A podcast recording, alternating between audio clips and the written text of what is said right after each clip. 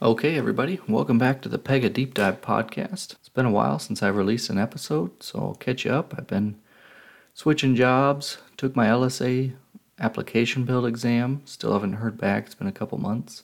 But yeah, if, in case you've never listened in, this is Michael Conklin. I'm a Pega senior system architect, and like I said, I was recently consulting with uh, Infosys, if you know them and recently switched to a different company. So I'm consulting with someone else now as a senior system architect, kind of a lead in a small team, but I'm not the project LSA. Anyways, just to give you some background, that's why I've mentioned all that. Now, normally the other episodes were kind of test prep, they were better for specifics. I'd go over specific rules. This episode, I'm going to do a little differently because in this new project, I've noticed some design flaws in data models, and it's made me reflect on it more, made me want to go over the topics, kind of just talk freely, see where it takes me, and yeah, get some maybe some feedback if people have it, but I really wanted to point out a couple major design flaws I've been seeing. And right from the get go, this is going to be a lesson I think heavily the theme. Really, I'll probably name this episode Declare Indexes because to me, it looks like a lot of people don't understand declare indexes. I don't know who worked on this project before. It was a POC, and now I joined the team, like I said, two months ago, and we picked it up and we're building out for a few clients. So clearly, when you have a POC, they, they build what they can, they try to meet quick deadlines and just make it work for a demo, right? It doesn't have to be good because a lot of times they're not even making any money off it from the client. Anyways, let's start out. Like I said, declare indexes would solve a lot of problems. And I think people don't understand declare indexes very well, or maybe they've never even used them. Good example I'll break into is on this project. Uh, I had to do something with reporting. Yeah, in, in case you don't know what declare indexes are, I'm going to get into it. But a good example of when to use a declare index is the client wanted a report. It was going to be on a page list. So basically, on the work object in pyWorkPage, if we're looking at the clipboard and you know we're just letting Pega open the case, on there there was an embedded page list, and it had let's say you know related clients, and what they were doing is they wanted to right get a report on this page list, some fields that were on it. They really wanted to you know link them. Basically each item on the page list had a unique ID and it would actually correlate to different cases, right? It's very similar, I mean, very common situation. And this is basic stuff when it comes to related data, relational database modeling, which is, you know, Oracle databases are almost always, we're going to use the relational database model, especially in Pega. They use the blob, but they focus heavily on relational databasing. But I think this concept gets lost a lot on Pega developers. They get too focused on one table that has the blob, and if they want to get anything else, they just have to create their new table, and they don't think about how does Pega manage relational databases, which I'm going to say, right, like a lookup table. Uh, we'll get into all this stuff if I'm using terms that aren't familiar to you. But if you want to use lookup tables, I mean, that is a declare index in Pega. So anyways, let's yeah, that's the example. We'll start with that example, real high level that you need to write a report and what you have is a your work object with an embedded page list.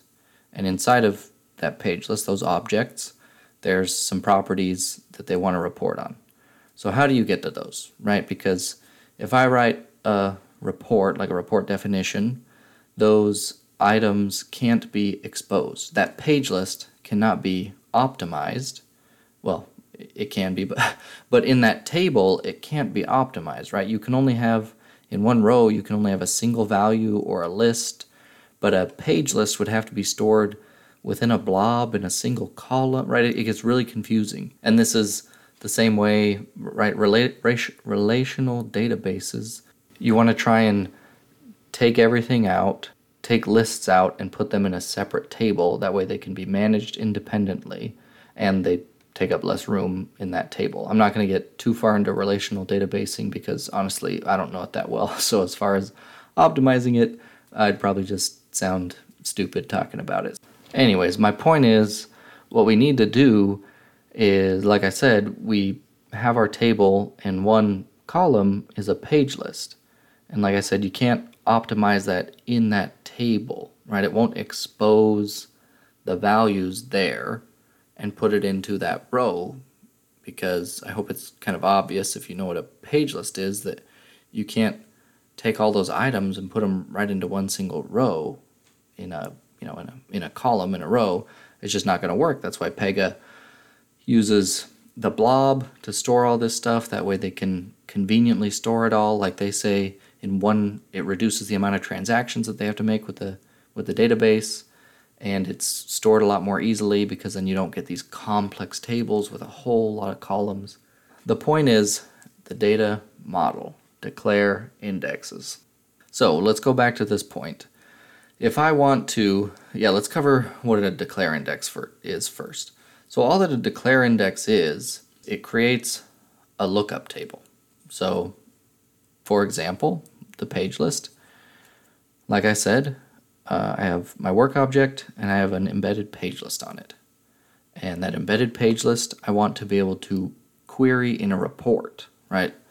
I want to use a report definition, not an activity. Because normally, if you have a page list embedded, in order to report on that, you would have to write an activity to obj open each uh, work object, and then now you've pulled back the blob, which means you have the page list, and you could loop over that page list and append it to another list and right create your report that way. But that's not what we want, right? That's really inefficient. I mean, you're running an obj open, so you're running to the database, pulling back the blob. It's got to translate the blob, take the XML of the blob, turn it into something, read through it, find the pages that you want, pull that out, and then discard the blob out of memory. And it has to do that with each item, each object. So we want to, write report definitions are created for a reason. That SQL is made to very succinctly run efficiently. So in order to use SQL to query an embedded page list, we have to optimize it, right? But like we already said, you can't optimize a page list in the same table because it can't be optimized in one column. So what we do in relation, relational databasing is we create a new table and then we take each of those items in the page list, each row, and we'd create a new row for it in this new table. So for example, we have our work object. It takes up one row in the work object table. Now we create a new table called page list, whatever, and we store that page list in there. And let's say it has eight embedded pages on it. So now there would be eight rows in this new table, one for each item in that page list, and it would just have a foreign key, a key that maps it back to the work object table, which is obviously going to be I can't remember the exact property. I think it's px ref object ins key or something like that. px indexed. Well, you can look it up. But the point is, that's how we do it. Right now, we're able to index each item in a page list in that table, and we can do it for as we get multiple work objects, each with their own page list. Their items in their page list would be indexed in that same table for page lists, but they would have a foreign key, a key that relates them back to the work object table to their work object, right? It would just be the PZINS key of the work object is saved into some column on the page list table. So I hope I haven't lost you yet, because I, I know I'm using Pega specific terms, but it's quite simple, right? In, in databasing, we do this all the time. You know, a real typical example that people use is you have a table for customers, right? And then you also want to track the customer's transactions. Well, a customer can likely have a one to many relationship, so there can be many transactions for one customer. And we don't want to store all this in the same table. That's going to get messy. We'd be uh, duplicating all the customer data all these times for each transaction because it's going to be the same customer data if it's the same customer. And so what we do in relational databases is we would have one table for the customer information, and then we'd have a new table for transactions. And in the transactions, The only customer information we would store is we would have one column with, uh, let's call it customer ID. And that customer ID would be the foreign key. It would correspond back to the customer table, and each customer would have a unique customer ID, and that's how you would relate them, right? If you have me as a customer, Michael Conklin, and my ID is 400, when you go to the transaction table, you just look for any transaction where the customer ID is equal to 400, right? I basically just wrote a SQL query verbally, and you will be able to find all the transactions that correspond to me. And if we, again, in relational databases, if we joined those two tables together, we would then be able to on, sorry, if we join them on that customer ID uh, where customer ID is equal to 400, then it would pull back just my customer information, so just one row from the customer table, and then it would pull back however many rows there are of transactions, right? I'm not going to go too in depth. If you don't understand relational databases, then please look that up somewhere on the internet. There's going to be great content on it. But I'm just trying to explain, right, now that we're in the context of how a relational database works, the way that we handle that in Pega is a declare index, right? Like I just said, that example, we would have, let's say, the work object to make it simple and high level. The work object is a customer work object. And on that work object, there's an embedded page list of customer transactions, right? So we're looking right up, setting it up the exact way of the example we just talked about. And so in order to do that same model where we have a separate table for those transactions and we only we can store them all and look them up, we would have to create a declare index. And that declare index runs every single time that the object uh, goes to be saved. It runs this declare index to check if that page list has changed, this uh, customer transactions page list on the customer work object. Checks if it's changed. If it has, it updates, you know, adds new items to that other, pa- I'm sorry, the other database table, reindexes them, whatever it needs to do. Uh, we could get into the specifics of how a declare index really works in a later podcast, but for now, I really want to talk about the database modeling. And so, the very deep specifics of a declare index I don't think are vitally important right now, but this high level is extremely important. So, now that we understand this, we can go back to our original example and we would see that, like I said, we had, I mean, that's the example I just went over with customer transactions. But in my example, we had the main work object with a page list embedded, and they want to report on it.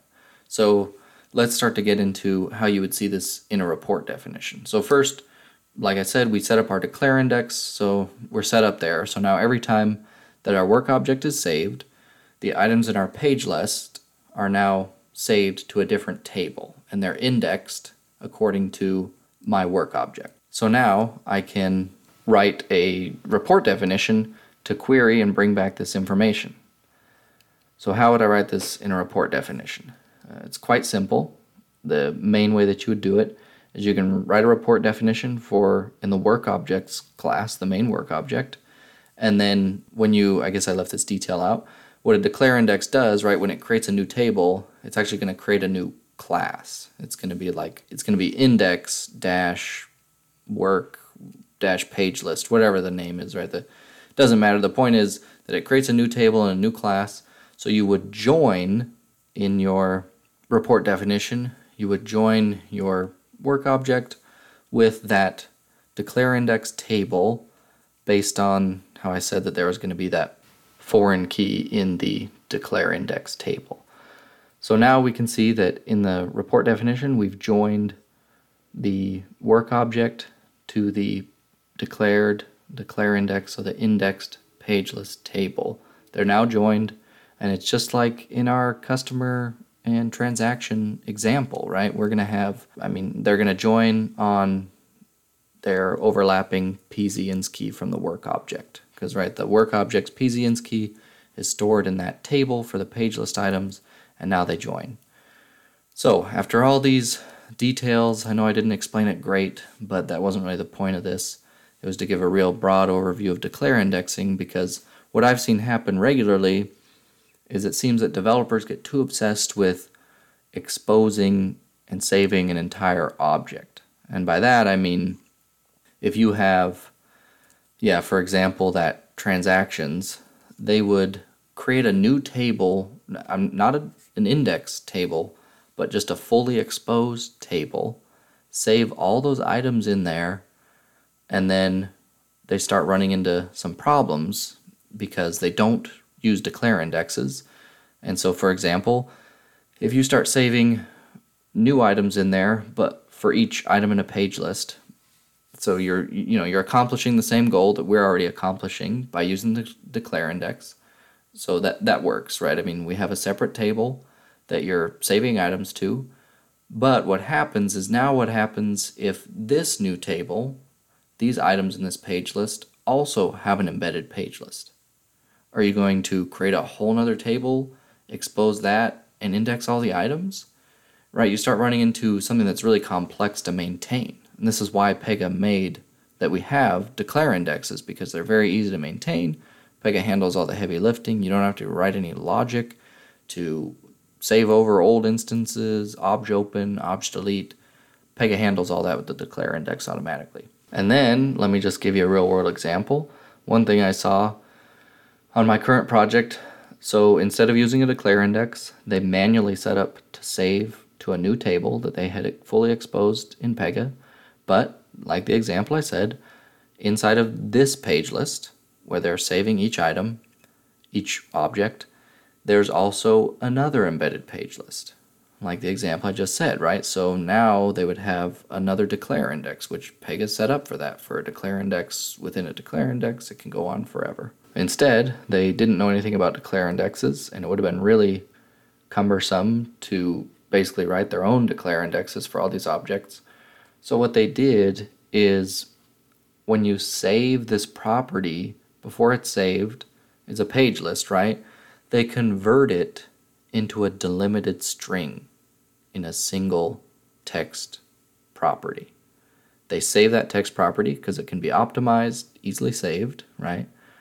And then when you go to use that property next, they have to run, uh, they ran an activity, you probably could have ran a data transform, but they call a function that splits the string and on the delimiting characters into a page list. And it is just, right? Imagine how confusing that is when you're coming in as a developer to look at all this stuff.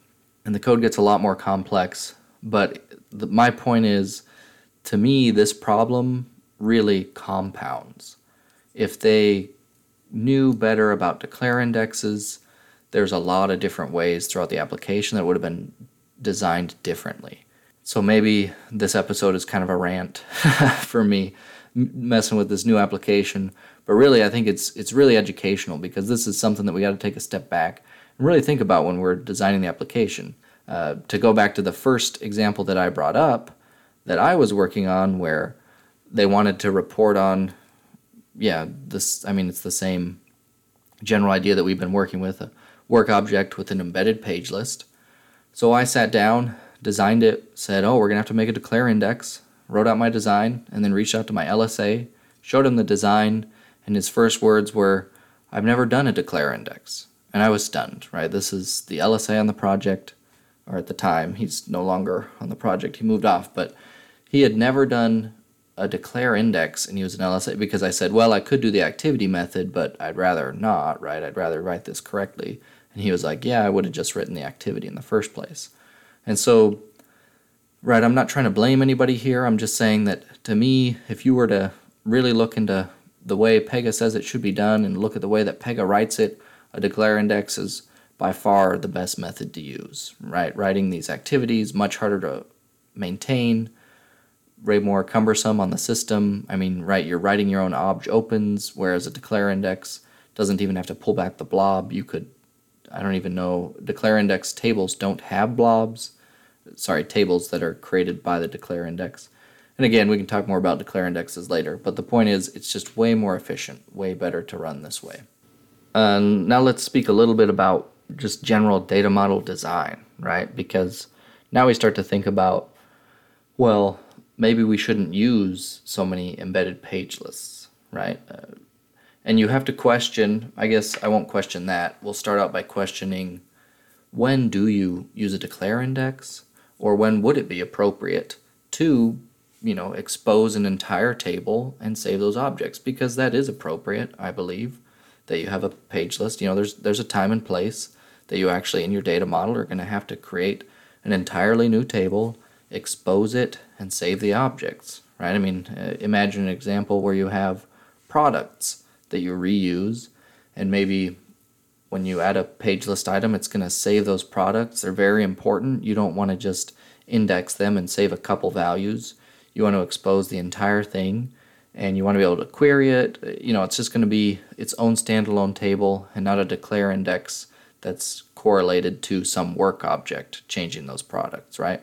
And so to me that's a really good example of something where you don't want to use a declare index right? Maybe you can add products from some screen, but you can also, in the middle of a work object, if you add a product to some embedded page list, it's going to run probably an activity, but it's going to run some form of logic and it's going to look, see this product doesn't exist, and so it's going to save it to that object. And right, like I said, a, a declare index, you can only save it to it when the work object runs. But I started out that scenario by saying you can add new products independent of a work object. So clearly, there are examples where we don't want to use a declare index, even though it's kind of the same setup where you have a work object with an embedded page list and there are items that you want to save. So really be conscious of what you're doing. But I really wanted to add a declare index to your toolbox. And again, we're going to go over this in a later episode in more depth. But for now, it was just kind of like a rant. I was seeing this getting back in development on a new project. And so, whenever you jump onto a new project, right, you start seeing things that are different. You start seeing new code that you haven't seen in a while. And it really makes you kind of contemplate best designs, best practices.